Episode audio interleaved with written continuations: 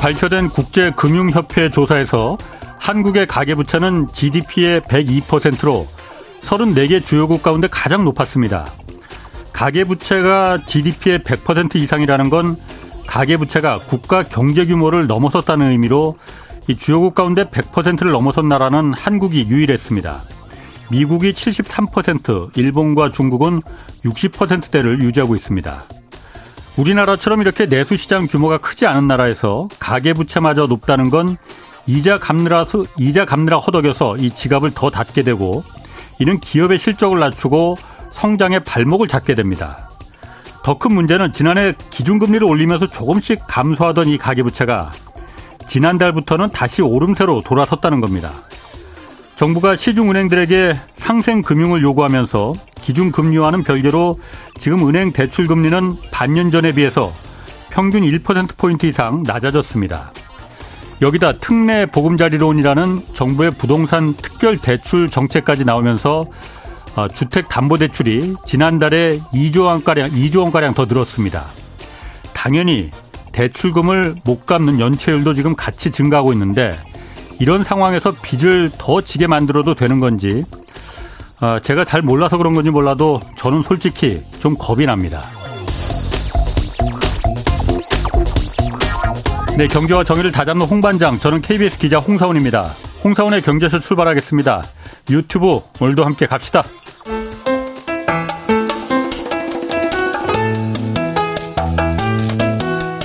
대한민국 최고의 경제 전문가만 모십니다.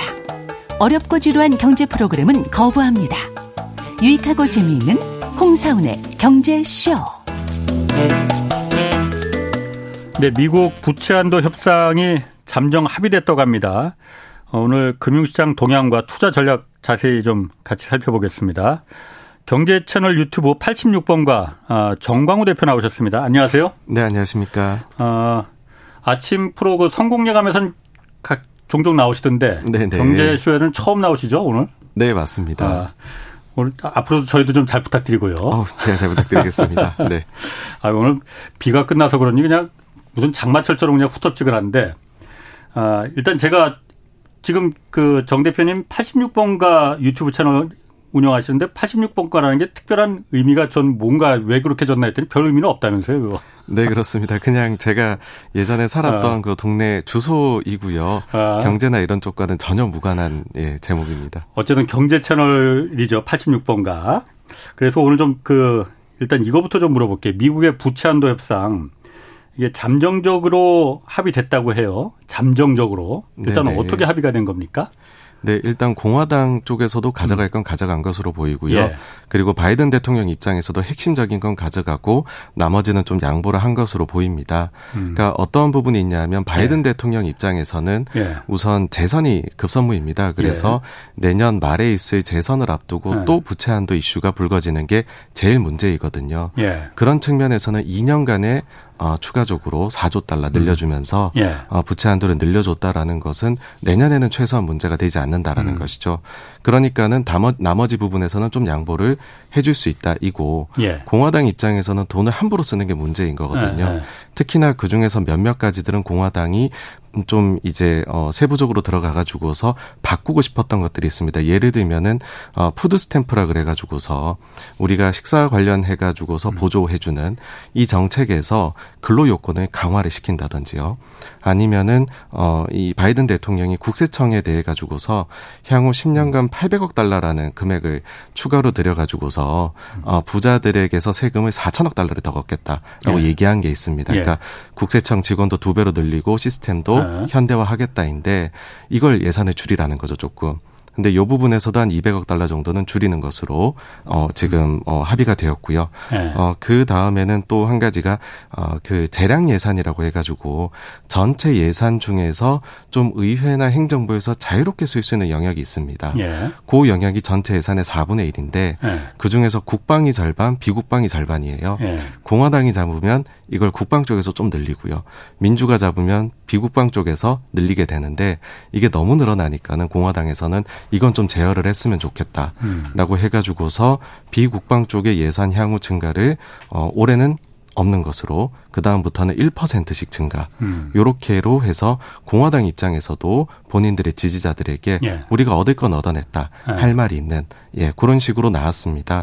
음. 어, 물론 이게 수요일 날에 의회를 넘어야 되는데 예. 사실 뭐 하원의 경우에는 필리버스터가 없기 때문에 예. 무난하게 넘지 않을까 싶고 어, 상원에서도 60석을 확보를 하면은 필리버스터를 넘어설 수 있기 때문에 예. 생각에는 특별한 문제가 없는 한에는 무난하게 이게 통과가 되지 않을까 라고 생각이 되고 시장에 미치는 영향을 생각해 보면 예. 그래서 제가 복잡하게 말씀드렸지만 아. 기존에 그러면 바이든 대통령이 하려고 했던 예산안 그러니까. 대비해서 금액이 얼마 주느냐 아, 예. 어, 0.7%밖에 줄질 않습니다.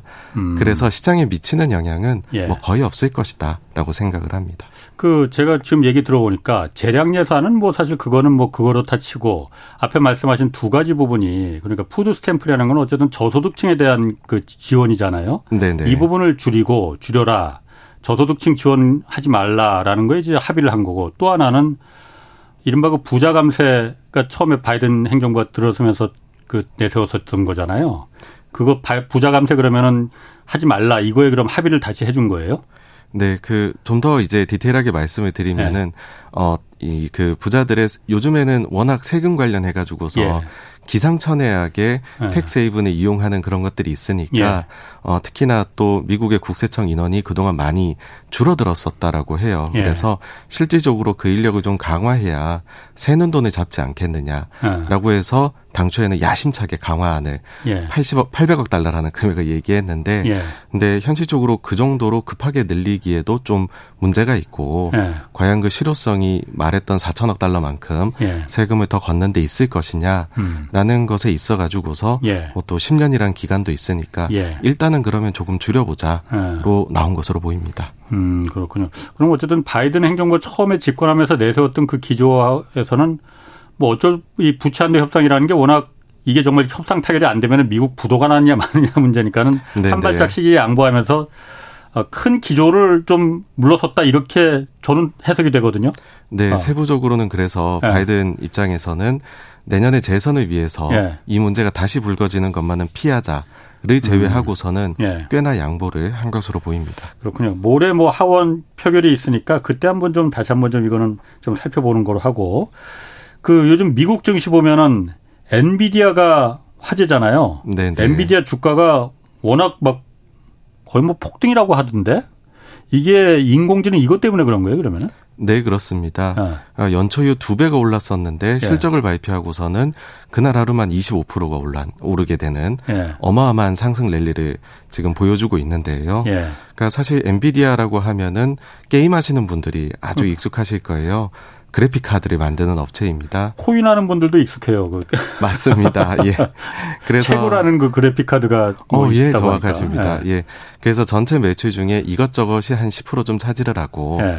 나머지의 절반 정도가 게임이나 예. 아, 코인 관련 예. 또 나머지 절반이 서버 관련해 가지고서 예. 이게 들어가게 됩니다. 예. 근데 어 당초 시장에서는 좀 약할 걸로 기대를 했어요. 왜냐하면 경기도 좀 많이 둔화가 되고 있고 예. 코인 쪽도 사실 요즘 시장이 좋은 건 아니지 않습니까? 예.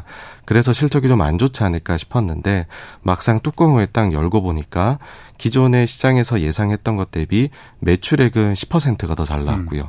순이익은 거의 20%나 잘 예. 나왔습니다. 예. 거기다가 더욱 놀라운 점은 다음 분기에 본인들의 예상 실적을 guidance를 발표를 했는데 이게 시장에서 예상하던 컨센서스 대비해서 50%나 더 높은 놀라운 숫자를 발표를 한 것이죠. 그러다 보니까는 음. 시장에서는 뭐 황급하게 네. 실적 추정치를 상향하는데 바쁘게 됐고 거기에 따라 가지고서 주가가 크게 상승을 했습니다. 다음 분기에 시장에서 예상했던 것보다 50%를 더 그 올라간 거는 왜 그런 거예요? 뭐 때문에?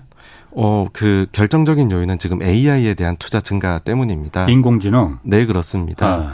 그러니까 사실 AI라는 것이 왜 이렇게까지 우리가 얘기를 최근에 하게 됐냐라고 해보면 작년 12월 달에 챗 GPT가 나오고 음, 나서부터 예. 굉장히 화제가 됐었던 것이거든요. 그렇죠. 네.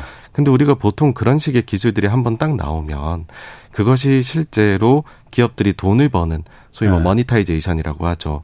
거기로 이어지는 데까지는 시간이 좀 걸렸었거든요. 예. 그래서 이번에 저챗 GPT도 시간이 좀 음. 걸리지 않겠느냐. 현실적으로는 생각을 했는데 지금 엔비디아에서 얘기한 걸로는 그와 관련해 가지고서 수요가 폭발적으로 증가를 하고 있다라는 예. 것이고요. 이게 어 엔비디아에서만 나오는 이야기가 아니라 실제로 이 엔비디아에서 만들겠다라고 하게 되면은 이와 관련해서 TSMC에서 또 제조를 해줘야 되는 거거든요. 음. 근데 TSMC 5나노 공정이 실제로 어 엔비디아에 들어가 음. 엔비디아의 그 초고가 라인업에서 어 긴급 오더가 나와가지고서 5나노 공정은 전부 다 지금 마감이 되었다. 라는 기사도 최근에 나왔고요. 그 다음에 마이크로소프트 그러니까 엔비디아에서 인공지능에 관련된 칩을 만드는 거예요? 네, 그렇습니다. 아, 예. 그 다음에 어, 챗 GPT 서비스를 선보인 마이크로소프트는 이거를 빙이라는 본인들의 예. 검색 엔진에 어, 반영을 했더니 예. 어, 실제로 검색 광고가 눈에 띄게 또 실적이 예. 성장하는 모습을 음. 보여줬습니다. 음. 근데 그러면 여기에 왜 이렇게까지 투자를 하냐라고 해보면 예. 어, 좀 최근에 어찌 보면 경기 둔화 어, 이 분위기, 그다음 긴축의 분위기가 오히려 여기에는 호재로 작용을 한 부분이 있습니다. 뭐냐하면 최근 어, 비상장 기업들을 보시게 되면 자금 조달에 어려움을 겪는다. 스타트업들 이런 얘기들 정말 많이 하지 않습니까? 예. 그러다 보니 이 회사들이 자금을 조달 받으려면 좀 더 미래가 전더 유망한 예. 것처럼 보이려고 하면 전부 AI를 어, 예. 업종 음. 상관없이 다 붙이는 거죠. 일단 갖다 붙인다 이거죠. 네, 그렇습니다. 아. 근데 네. 이게 싸지가 않습니다. 이게 무슨 100만 원, 200만 원이 아니고요. 몇만 불 하는 거거든요. 하나를 사게 되면. 어. 근데 오픈 AI 같은 경우 챗 GPT의 제작사의 경우에는 만 개 이상의 GPU를 사용한다라고 얘기를 합니다. 근데 어. 업체들이 지금 투자한다는 데들이 너도 나도 뭐 다 증가를 하다 보니까는 음. 아, 정말 이 가격이 계속해서 오르고 있고 솔드아웃이 되고 있는 네. 그런 상황이 됐습니다. 그러다 보니 엔비디아에서도 음. 가이던스를 크게 상향을 할 수가 있었던 것이죠. 아니, M 그 인공지능이 이게 정말 그 크게 세, 세상을 바꿔놓고 있다라는 거는 저도 동의합니다. 왜냐하면은 제가 직접 느끼고 있거든. 일반인들한테 그 인공지능이라는 게 챗 GPT나 구글에서 나오는 그 바드라는 거로 다 실제 쓰고 있잖아요, 지금. 네네. 저만 네. 해도 그게 일단 재밌더라고요. 뭔가 대화가 맞습니다. 되니까. 예, 예. 일반인들이 그렇게 환호할 정도면은 이게 큰 산업이 지금 열리고 있구나라는 걸 누구나 다 느끼는 건데 제가 궁금한 건 엔비디아라는 거는 아까 말씀하신 대로 그 디스플레이 GPU라고 하잖아요. 그래 컴퓨터에서 이제 그, 이 그래픽을 띄워주는 이걸 만드는 그 칩을 만드는 회사잖아요. 네, 네. 이게 그래픽하고 인공지능하고 뭔 상관이 있는 겁니까 이게?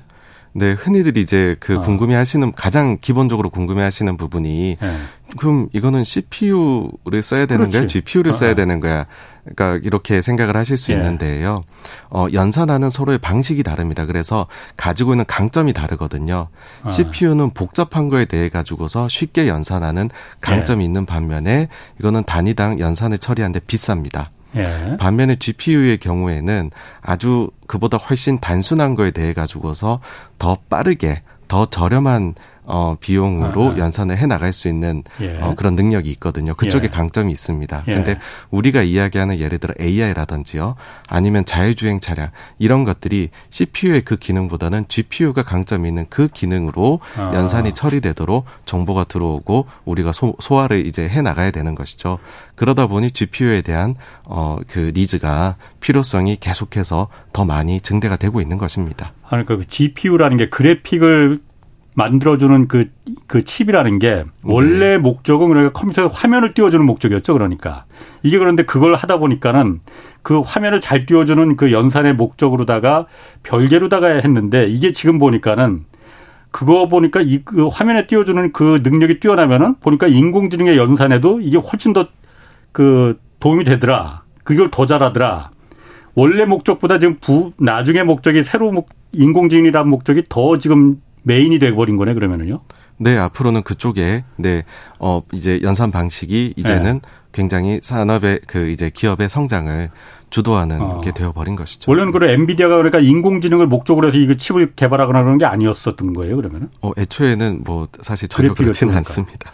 아, 네. 그럼 뭐 예를 들어서 뭐 비유가 적절할지 모르겠지만 뭐 비아그라 뭐 이런 약들이 원래는 심장병 치료제였는데 그게 나중에 다른 용도로 대박을 친 것처럼 이것도 그렇게 비유가 될 수가 있겠네 그러면요. 어, 비유가 맞나 이게? 적절한 비유. 그러니까는 뭐 A라는 것을 하다 보니까는 예. 거기에서 더 고도화된 뭐 이제 부분까지도 예. 넘어가게 된 것, 그게 아마 제일 적절한 비유가 아닐까라고 생각을 어. 합니다. 그럼 이게 지금 지난주에 삼성전자하고 SK 하이닉스 같은 경우에 주가가 굉장히 올랐잖아요. 네네. 이게 엔비디아 그 상승 폭등하고도 무슨 연관이 있는 겁니까? 네, 이게 연관이 있습니다. 아.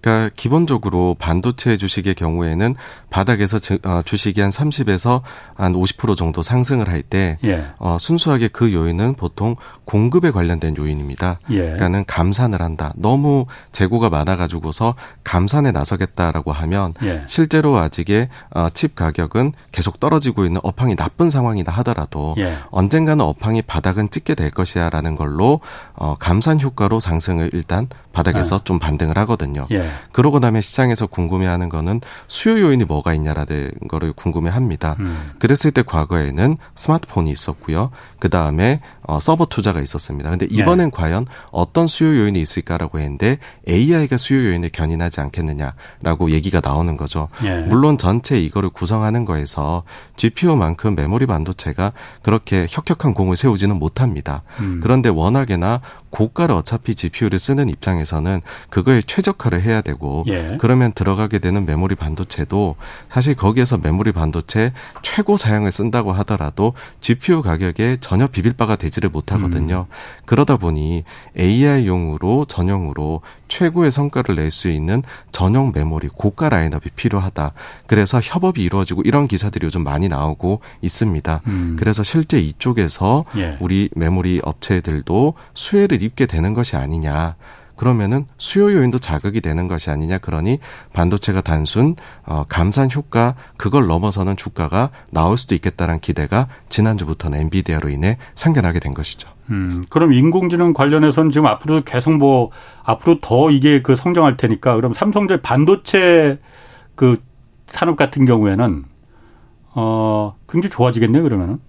그래서 당초 반도체에 대해 가지고서 시장에서 가지는 네. 시각이 2분기가 업황은 최악일 것이다. 네. 그리고 그걸 바닥으로 하반기부터 점차 좋아질 것이다라고 생각을 했습니다. 예. 요건 이제 감산의 효과만 고려를 한 것인데요. 음. 만약에 AI 쪽에서도 수요 자극 요인이 빠르게 나온다라고 하면은 그, 어, 이제 좋아지는 폭이 기울기가 더 좋아질 수도 있겠죠. 그렇게 된다라고 해버리게 되면은 반도체 업체들이 훨씬 더 좋은 상황에 음. 놓이게 될 것으로 보입니다. 물론 인공지능 하면은 메모리 반도체보다는 그 시스템 반도체가 그 먼저 영향을 좀그 네, 호재가 되겠지만은 예, 예. 메모리 반도체도 동달아서 같이 그러니까 같은 반도체니 좋아질 가능성이 높다 이렇게 받아들이면 되는 거죠.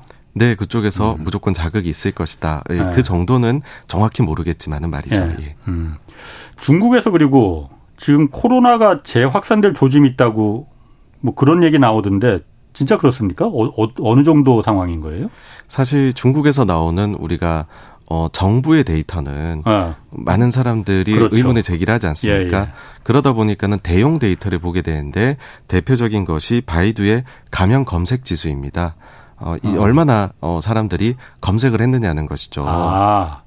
그러니까 검색을 예, 아, 예. 내가 열이 나는데 이거는 무슨 증상인가 이렇게 아, 네 맞습니다. 예, 예. 그래서 그걸 보고서 아. 어, 지금 이 환자 수가 의심 환자 수가 급증하고 있다 어떻다 이런 거를 평가를 예. 하게 되는데 실제로 어, 중국에서 리오프닝을 하고 난 예. 어, 2023년도 초에 보면 이게 정말로 급증을 해버립니다. 기울기가 예. 어마어마하게 높거든요. 예. 그래서 그때 당시에 제일 높았을 때에는 3억 건 정도까지도 어 이렇게 검색 지수가 상승을 했었는데요. 아하. 최근에는 올라간 건 사실입니다. 상당히 네. 떨어졌다가 올라간 건 사실이지만 그 기울기가 완만했고요. 그래봤자 한 2천만 건 초반 정도 어 숫자에서 예. 지금은 또 최근에는 횡보를 보이고 있습니다. 그래서 예. 어, 과거 대비에 최근 트렌드 대비해서 올라간 건 맞느냐 하면 맞습니다. 근데 연초만큼 올라갔냐 하면은 그거 대비해서는 거의 한 8분의 1 수준 정도밖에는 올라가지 않았다. 그래서 예. 뭐 우리도 reopening을 먼저 해본 국가로서 예. 뭐 2차, 3차 재확산들이 계속 조금씩은 나타나잖아요. 예. 그 뭐 두 번째, 세 번째 정도의 웨이브가 아닌가 라고 생각이 됩니다. 음, 중국 공식 발표는 그러면은 그렇게 코로나 환자 수가 급증하거나 증가하거나 이런 건 아니에요, 그러면은? 네, 그렇게는 나오고 있지 않습니다. 아, 예. 그냥 그 검색하는 게 그렇게 많더라. 네, 네. 물론 그거 사실 오히려 그게 더 정확할 수도 있습니다. 뭐 사실 구글 검색이나 한국에서도 네이버 검색 다음 검색이 오히려 공식적인 통계보다도 더 정확하게 뭐 물론 소 뒷발에 잡은 격도 있겠지만은 그 정확한 거 있거든요. 그러면 이 만약에 만약에 지금 코로 중국에서 코로나 재확산이 아, 아직까지는 그렇게 유의미하진 않지만은 만약에 재확산이 조짐이 좀 보인다면은 재확산이 된다면은 이게 우리나라 수출 가뜩이나 지금 대중국 수출 계속 줄어들고 있는데 수출이나 우리나라 국내 경제는 어떤 영향을 좀 미칠까요, 이게? 만약에 이것이 연초처럼 많이 증가를 하게 된다라고 예. 하게 되면은 일부 영향이 있을 것으로 보입니다. 당연히 예. 어, 중국에서 소비나 이런 경기가 회복되는데 아무래도 악영향을 미치기 때문일 것인데요. 음. 그렇지만은 연초에도 중국에서 보셨겠지만은 이 정도로 굉장히 코로나가 광범위하게 빠르게 퍼져 나갔음에도 불구하고 작년에 제로 코로나를 너무 엄하게 펼침으로 인해서 중국 경제가 많이 안 좋았었거든요. 그렇죠. 네. 그래서 이번에 그 연초에 중국이 빠르게 reopening을 할때 네. 그것이 방역에 따른 어, 이 그 시선이 바뀐 것이 아니라 중국 정부가 네. 열지 않을 수 없을 정도로 경제 상황이 나빠서 열었다라는 현실론도 있었습니다. 네. 그래서 지금의 reopening을 해 나가는 방향은 저는 뭐 변함이 없지 않을까라고 생각이 되고요. 오히려 그렇게 해가지고서 경제가 좀 타격을 입는다라고 하면은 중국 같은 경우에는 하반기에 또 항저우 아시안 게임도 예정이 되어 있는 상황입니다. 그래서 음. 경제를 최대한 좀 좋게 보이기 위해 가지고서 예. 계속해서 부양책이 그러면 더 강하게도 나올 수 있지 않을까라 생각해서 사실 결론적으로는 좀 제한적이지 않을까라는 네, 뭐 그런 음. 생각을 합니다. 아시안 게임이 올해 있어요? 네, 원래 작년이었어야 아. 되는데 아. 이제 그 코로나 때문에 밀렸습니다. 아. 아시안 게임 있는 거는 항저우에서 열리나 보죠, 이게? 예, 아. 그렇습니다. 한국은 지금 기준금리 3.5%를 동결시켰고 다음 달에 이제 미국 기준금리 다시 결정되잖아요. 어, 미국 기준금리는 어찌 될지 사실 이 부분 매우 관심은 많은데 하루하루 막 바뀌더라고요, 전망이. 네, 그렇습니다. 어, 어떻게 지금 어떻게 전망되고 있어요? 어, 지금 연준이 쓰고 있는 정책이요. 예. 과거 2006년에 썼던 거하고 매우 흡사합니다. 2006년? 네. 아. 2006년도가 금리를 17차례 연속으로 인상을 그 했다가 예. 2006년 6월 달이 마지막 인상이었고 그때부터는 1년 이상 동결 기간을 예. 가져갔었거든요. 예. 근데 그 마지막 인상을 했었던 2006년 6월 달에 예. 연준의 성명서에서 나타났던 표현들이 지난 2023년 5월 달 FMC 성명서에 대거 등장을 합니다. 음. 그래서 시장은 처음에 그걸 보고서 바로 눈치를 챈 것이 마지막 금리 인상인가 보다라고 예. 해서 맨 처음에는 다음 회의에 금리 동결 가능성 뭐 97%, 그 다음에 동결을 했으니 그 다음에 인하를 봐야 되겠네 해서 음. 연내 인하 가능성도 예. 2회, 어, 크게는 3회까지도 봤었습니다. 음. 근데 2006년 당시에도요, 연준에서 그때가 비록 마지막 인상이었고 네. 나중에 그 이제 어, 벤 버넨키 연준 그 당시 의장의 회고록에도 나와 있지만 우린 사실 그때를 정말 마지막 인상으로 하고 싶었어라는 의도를 가지고 있었음에도 불구하고 우리가 그럼에도 다음에도 올릴 수도 있어라는 걸 보여주고 싶었고요. 예. 그 다음에 쉽게 내리진 않을 거야라는 예. 것도 동시에 보여주고 싶었습니다. 예. 마찬가지로 이번에도 반드시 동결은 아닐 수 있다. 다음에도 올릴 수 있다라는 거는 보여주고 싶고 음. 인하는 당분간은 없을까라는 걸 보여주고 싶은 거거든요. 예. 그렇다라고 하면은 지난주에 딱 시장이 연준의 입맛에 맞게 그 가능성을 바꿨습니다. 그러니까 다음 회의 인상 가능성 이제는 3분의 2가 인상 가능성을 보고 있습니다. 그 다음에 음. 연내 인하 가능성은 지난주 목요일부로 없어졌거든요. 예. 그러니까는 연준에 딱 입맛에 맞는 수준이지 않냐이고요. 실제 2006년으로 돌아가 보면은 다음에 실제로 동결했던 그 회의요. 예. 그 회의를 앞두고 직전에 시장은 어떻게 봤느냐 하면 6분의 5의 확률로 인상을 예. 할 것이다라고 봤었습니다. 예. 그런 식으로 행동을 한 것이죠. 어. 속마음은 어 동결을 하고 싶은데 말이죠. 그래서 아마 저는 그때하고 너무나 흡사하게 흘러가는 것으로 보인다라고 봤었을 때에는 동결 가능성이 여전히 높다. 이고 예. 다만 그렇지만 하면서도 우리 이게 끝이 아닐 수 있고 인하는 연내 절대 기대하지 말아라. 예. 라는 식으로 너무 비둘기적인 기대는 차단하려는 식으로 음. 어, 전략을 다음 달까지 가져가지 않을까라고 생각을 합니다. 음. 그러니까 인하는 없고 동결은 동결 아니면은 약간 올리는 정도. 네네. 그 정도 중에 하나가 될 거라 이거죠. 네네. 그 최근에 그 정 대표님 보니까 투자의 역사는 반드시 되풀이된다라는 책 내셨어요. 그래서 아 되풀이된다고 보는 일단 근거는 뭡니까? 네, 그, 어, 역사가 되풀이되는 아. 이유는 세 가지로 생각을 합니다. 네. 제일 먼저는 사람들의 행동 때문인데요. 아무리 정보화 시대가 되고 발전을 한다라고 해도 인간이 가지고 있는 본성, 어, 두려움이 있을 거고요. 그게 패닉을 만들 거고 예. 또 탐욕이 있다 보니까는 그게 버블을 만들어낸다라는 것이죠. 예. 그래서 우리가 지난 3년간 코로나 장세에서도 비슷한 걸 경험하지 않았냐라는 예. 생각이 들고요. 또 다음 이유로는 경제가 자로된 듯이 한 방향으로 움직인다면 모르겠는데 예. 경제는 순환을 합니다. 예. 그게 작은 주기일 수도 있고 큰 주기일 수도 있는데 경제는 위아래로 왔다 갔다 하거든요. 그러다 보니 위로 올라갔을 때 특징, 아래로 내려갔을 때 음. 특징들이 있고 그게 반복되는 경향들이 예. 과거 어떤 위의 사례를 가지고 오면 지금 위의 사례 적용을 예. 해볼 수 있다라는 거죠. 예. 그리고 마지막으로는 어 인간이 우리가 이제 투자자들이 아니면은 경제 참여자들이 실수를 저지르는 것들이 예. 만약 그대로 놔둬버리면은 거기에서 그 실수가 강화가 돼버리는 상황이 발생할 수 있죠. 예. 근데 정부가 나섭니다. 안 좋으면 정부는 완화책을 펼칠 겁니다. 그렇지. 만약 너무 어, 뜨겁게 과열이 되면은 또 긴축 정책을 펴게 되죠. 예. 그 점이 정부가 극단적으로 가지 않고 또 이것이 적당한 수준에서 순환을 할 수 있게 만들어준다. 그래서 요런 세 가지 특징들 때문에 음. 과거를 보니까는 투자자들 입장에서는 아 이게 역사가 어느 정도는 우리가 반복된다라는 거를 염두에 두고 투자해 돼, 투자해야 되겠구나라는 생각이 음. 들어서 그러한 제목 내용을 담게 되었습니다. 그러니까 반복이 되더라 계속 그러면 반복이 되는 패턴으로 보면은 어, 그냥 가장 짧은 그, 이 금융시장으로 보면은 금리가 거의 제로 퍼센트인 초저금리였다가 그, 이제 갑자기 또 그냥 5%까지 올라, 올라갔어요. 그러다가 네네. 지금 다시 또 여기서 주, 예, 고정 동결돼 있는 상태잖아요. 네네. 그럼 반복이라고 보면은 다시 0%로 다시 내려간다는 겁니까? 금리? 이제 그 정도라는 어. 것은 예. 어, 항상 시장 상황에 따라 좀 차이가 나는 것 같습니다. 그러니까 예. 어떤 거냐면은 우리가 만약에 역사가 정확히 그대로 음. 반복이 된다라고 하면 사실 저희가 이제 해야 될 일이 아무것도 없고 음. 기계에다가 모든 걸 맡기면 음. 될것 같아요. 근데 예. 어 반, 반복이 되지만 변주가 있더라라는 예. 거고 그 시기 상황에 맞게 그 정도나 기간은 또 어, 차이가 있다라는 네. 점이 특징인 것 같습니다. 그래서 이번 같은 경우에는 인플레가 상당히 높게 나타났었기 때문에 예. 과거와 같은 제로 금리로 그렇게 빠르게 가기는 상당히 예. 어려울 것으로 생각을 합니다. 그러니까 제로 금리로 가는 게 어려운 거는 당연한 건데 그러면은 제로 금리로 가는 게 정답입니까 원래는?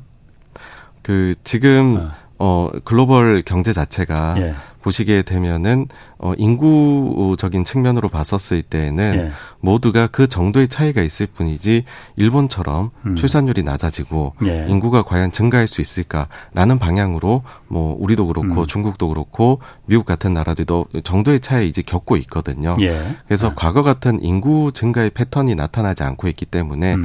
사실 글로벌의 잠재 성장률은 점점점 떨어질 수밖에 없는 게 현실이고요. 예. 그러면은 거기에 맞춰서 인플레하고 금리는 장기간으로 보면 따라 움직이게 어, 된다라고 보게 어, 뭐볼 수밖에 음, 없습니다. 음. 그래서 결국에는 또 아주 먼 미래를 보면은 예. 우리가 또 제로 금리를 고민하지 않을까라는 생각은 합니다. 어, 제로 금리를 그러니까 인구가 줄어드니 성장률이 따라서 줄어드니 그냥 돈을 풀어서라도 인위적으로 그 성장을 시켜야 된다. 근데 그게 진짜 성장입니까? 그러니까 우리가 어. 그 성장률을 도해를 해볼 때에 예. 인구 보너스라는 표현을 씁니다. 그렇죠. 예. 예. 그래서 인구가 증가를 하게 음. 되면 그 자체만으로 좀 먹고 들어가는 게 소비 있거든요. 예, 예. 근데 그 부분들이 이제 없어지게 되는 것이죠. 음. 근데 거기에 맞춰 가지고서 전체적인 예를 들어서 사람들의 생활 수준 같은 것도 예. 모두가 받아들이고 자연스럽게 만약에 내려가게 된다. 음. 실질적인 그 예. 수준이요. 예. 그게 동의를 한다라면 모르겠지만은 음. 아마 그 동의를 단숨에 가지기는 어렵지 않을까라고 생각을 합니다. 네. 그렇다라고 하면은 그것이 이제 정책이 과연 자, 좋은 것이냐 나쁜 것이냐는 장기적으로 밝혀지게 되겠지만은 음. 일단은 그거를 자극하기 위해 가지고서 현실적으로는 음. 어, 정부들이 노력하게 되지 않을까 생각을 합니다. 네. 그렇군요. 그 코로나 사태가 사실 뭐 이게 아 인류 역사상 뭐 아주 예전에 스페인 독감 이럴 때는 뭐 있었지만 그건 뭐 워낙 오래전 얘기고 어 사실 전무후무한 그 최근에서는 뭐 이런 충격이 없었으니까 그때 코로나 사태 이후 미국 연방준비제도가 어, 대처를 좀 어, 잘했다면 실수를 하지 않았다면은 지금처럼 이렇게 그 되지는 않았을 텐데라는 얘기들을 많이 해요. 그때 어쨌든 네, 미국 연방준비제도가 실수를 많이 했다라고 하잖아요. 네, 네. 가장 큰 패착은 일단 그 어떤 거라고 볼 수 있을까요? 제일 큰 패착은 인플레이션을 너무 우습게 생각을 아. 했던 것이죠. 그래서 평균 물가 목표제라는 거를 어 연준에서는 도입을 했었습니다. 아 맞아, 그거 했었지. 평균 물가 네, 네. 아. 그러니까 요거는 어떤 건지 잠깐 말씀을 예. 드리면은요. 원래 이제 연준의 인플레 목표가 2%, 2%지 않습니까? 그렇죠. 예. 그러면 가령 어떤 해에는 뭐 1.5% 물가가 상승했고 아. 어, 올해에는 2% 상승했다. 그러면 목표를 달성한 게 되잖아요. 예, 예. 근데 평균 물가가 되면은 그 전에 1.5%, 음. 그 해에 0.5%를 손해를 봤다라는 것이죠. 예, 예. 그러니 올해 2%로 불만족스럽고 내년에 2.5%까지 나와야 우리는 비로소 물가가 평균적으로 음. 목표에 도달했다라고 예. 하는 어 인플레를 대단히 자극하는 음. 정책입니다. 예. 근데 이거를 왜 그러면은 이럴 줄 몰랐느냐라고 그러니까. 생각하실 수도 있는데요.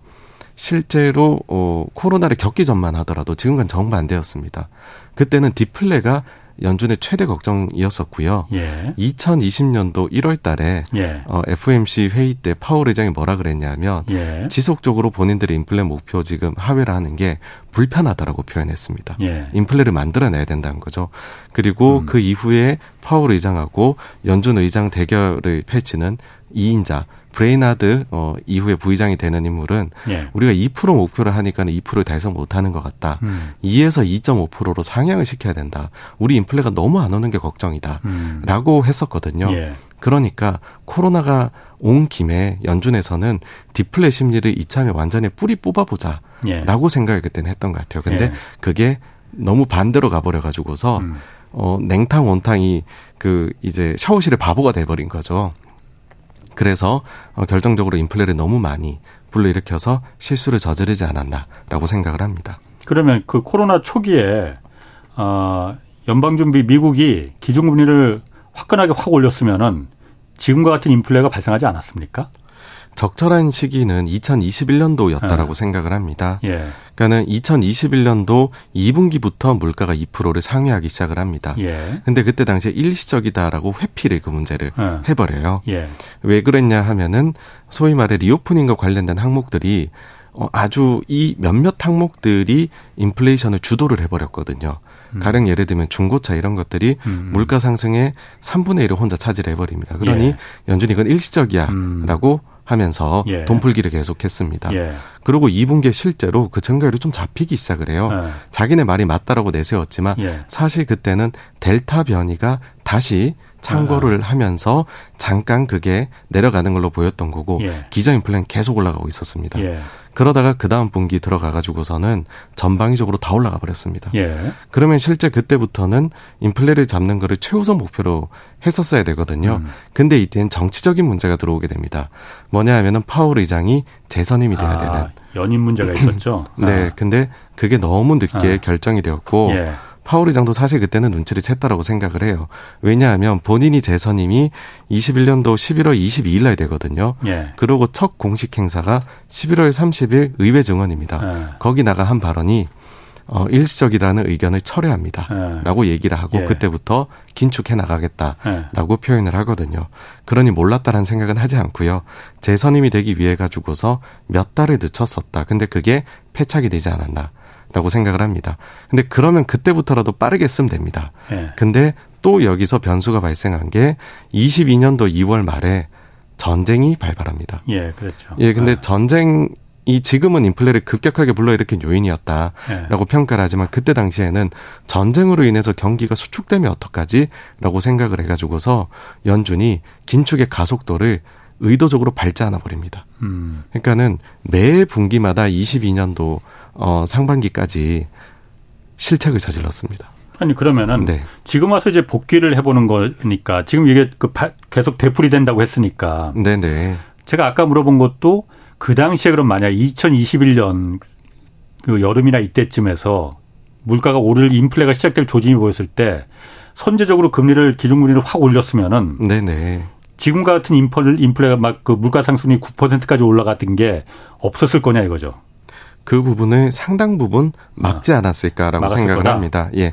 왜냐하면 네. 과거에 연준이 기준금리를 인상해 나가던 그 사이클이 있습니다. 예. 그 14번의 사이클 중에 예. 11번이 경기 침체로 이어지는 즉 연준이 정책 실패를 경험을 합니다. 예. 근데 세 차례의 성공 사례도 있다라는 것이거든요. 음. 그세 차례 성공 사례들의 특징은 연준이 정책을 적절하게 조절을 잘했었던 때고요. 네. 제일 대표적인 예가 90년대 중반입니다. 그때 당시에 기대 인플레이션이 오르기 시작하자 연준에서 발빠르게 금리를 인상을 해 나갑니다. 음. 소위 말해 선제적인 인상이다라고 얘기를 하고요. 그러면서 침체에도 빠지지 않고 인플레이션도 불러일으키지 않는. 예. 그래서 어 미국의 경제가 계속해서 호황을 장기간 구가 구가할 수 음. 있도록 음. 그 발판을 놓아주게 되거든요. 예.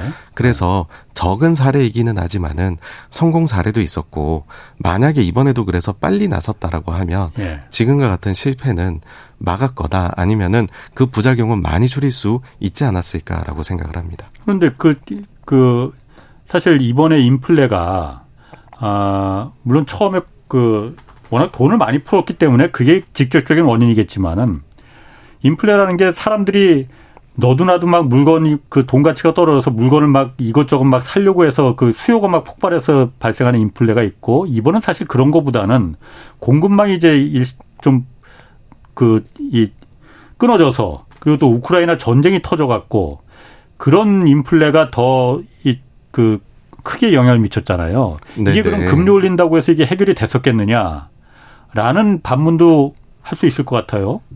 어, 인플레를 구성하는 요소가 세 가지가 있습니다. 네. 말씀해주신 수요 요인이 음. 있고요, 공급 요인이 있고 음. 마지막으로는 심리적인 요인이 있습니다. 예.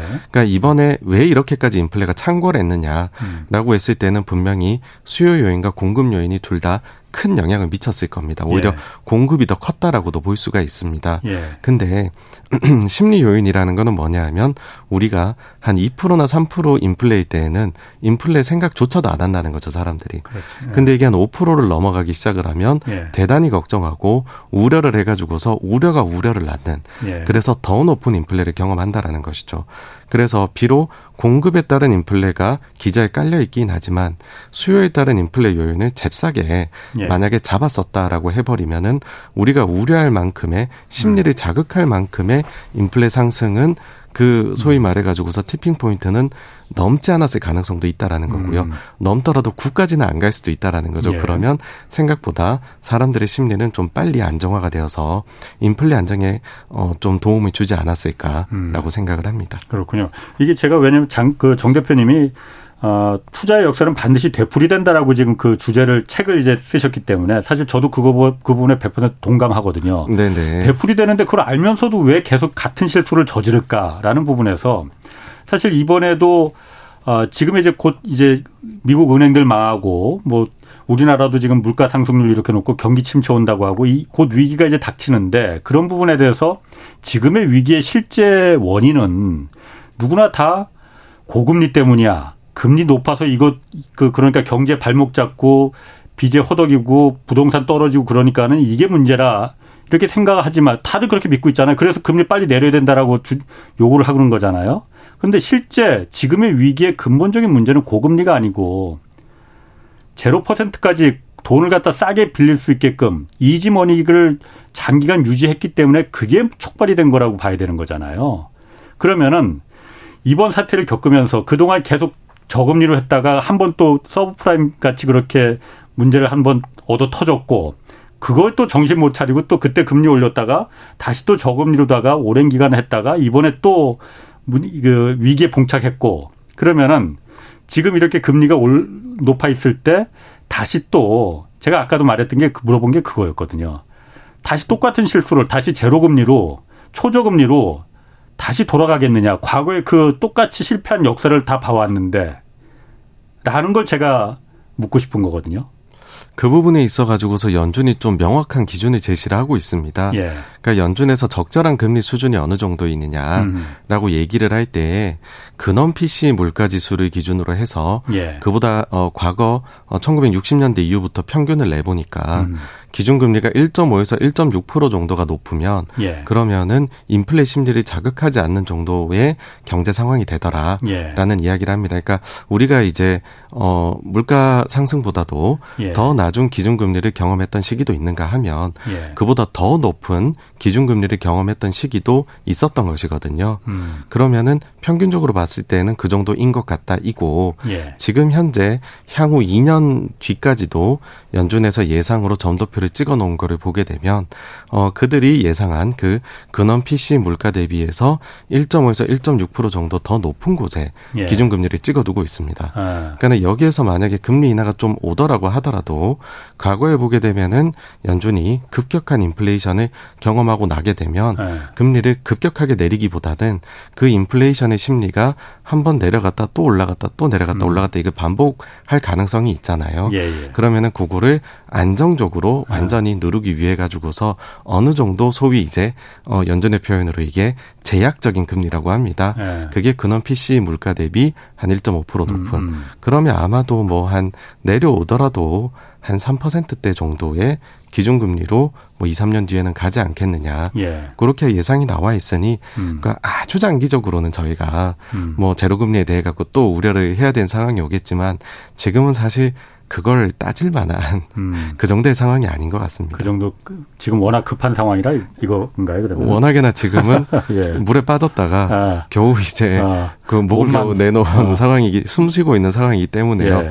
어, 제로를 상상할 만한 예. 아마 파월 의장 임기 내에 그런 상상력을 가지기는 어렵지 음. 않을까 싶습니다. 그러니까 뭐 사실 뭐 미국이야 뭐 물론 우리 경제가 우리 금융 시장이나 이런 게 당연히 미국을 영향을 안 받을 수가 없는 구조긴 하지만은 미국은 그렇다 치더라도 아, 앞으로 우리 정책이 그러니까 그러니까 지금 금리가 이 정도 높은 상태 우리는 3.5%잖아요. 네, 이것도 네. 지금 굉장히 높다고 지금 서로 이게 내리라고 지금 계속 요구를 하는 거잖아요. 네, 사실 네. 그런데 고금리는 당연히 고금리일 때는 당연히 노동소득이 더 그 우대받는 세상이고 저금리가 될 때는 풍부한 이지머니로 값산도 쉽게 대출받아서 부담 없는 대출받는 그 돈으로다가 자산 거품을 부동산이든 코인이든 주식이든 거품이 잔뜩 껴서 그거로다가 쉽게 돈을 벌 수 있는 이른바 자본소득이 우대받는 그런 문화가 팽배해질 수밖에 없는 거잖아요. 그럼 앞으로 어떤 정책으로 어떤 경제 정책, 어떤 금리 정책, 어떤 통화 정책으로 가야 되겠느냐? 노동 소득이 우대받는 문화로 가야 되느냐? 아니면 자본소득이 돈이 돈을 버는 그 문화가 우대받는 쪽으로 가야 되겠느냐? 그 부분을 한번 앞으로 우리 그 이제 재정당국이나 통화당국이나 한번 좀 잘좀 생각을 해 봤으면 좋을 것 같습니다. 물론 쉽게 돈을 버는 거 누구든지 원하죠. 원하지만은 그게 아, 정부 정책까지도 그렇게 쉽게 돈이 돈을 버는 세상이 어, 좋은 세상으로 가는 게 맞느냐? 이건 제 생각이었습니다. 그냥 제가 네, 잘 네. 몰라서 그런지 몰라도 자 그러면은 그 국내 증시 한번 좀 그 좀 들여다볼게요. 국내 증시도 좀 변동성이 굉장히 커졌잖아요. 네네. 어, 일단 현재 이 변동성 국내 증시는 어떻게 평가하시는지 그리고 앞으로 어떤 움직임을 보일 거라고 좀 예측을 하십니까?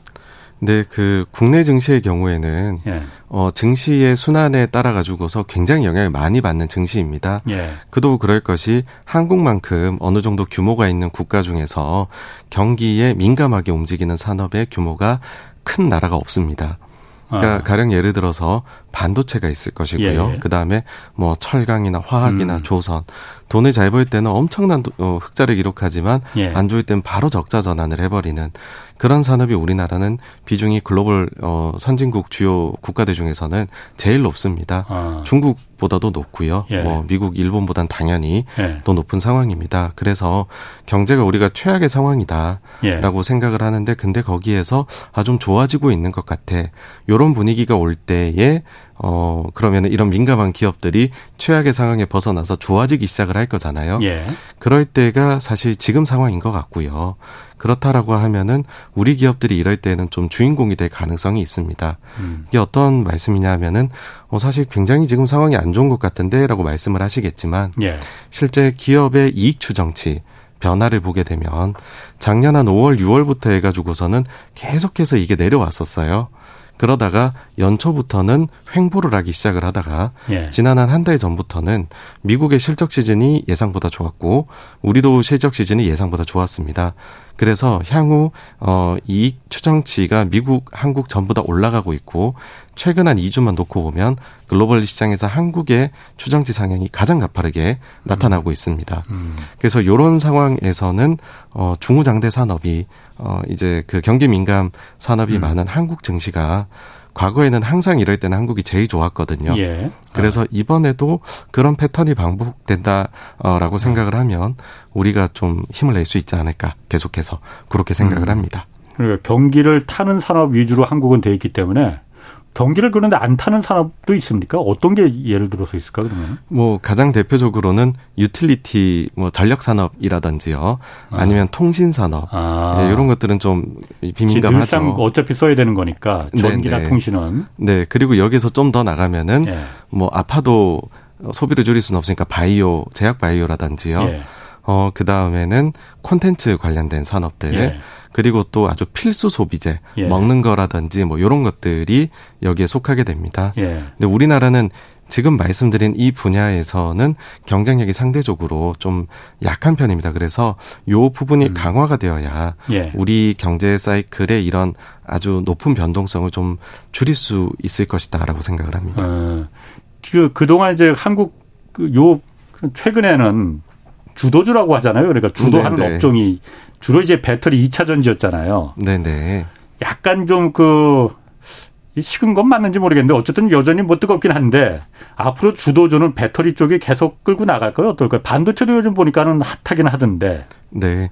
사실 증시 전반에 대해서 저는 좀 긍정적으로 생각을 합니다. 예. 그래서 뭐 어떤 것은 어떤 거는 안 좋아야 되고 어떤 건 좋아야 된다. 뭐 사실 분위기 자체가 좋은데 그렇게 얘기 드리는 거는 조금 어려울 것 같고요. 예.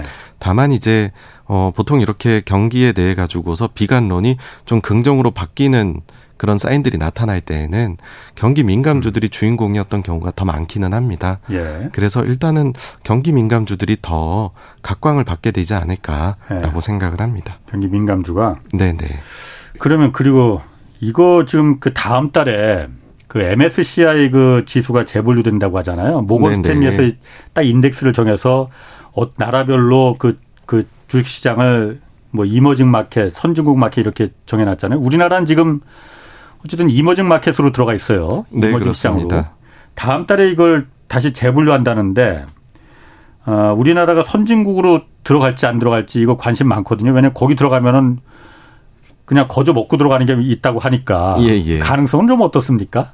제가 볼 때는 가능성이 예. 좀 많이 커졌다라고 예. 생각을 합니다. 왜냐하면은 우리는 사실 이제 이 증시 어, 기준을 나눌 때에 예. 어, 나머지 두 개, 뭐, 경제 발전이나 규모 및 유동성 조건을 갖췄는데, 예. 시장 접근성이 좋지 않았다는 것이거든요. 예. 근데 시장 접근성 면에서 우리가 그동안, 어, 안 좋았던 거, 미진했던 측면에 대해서 개선 방안이 지난 1년 동안 정말 많이 나왔습니다.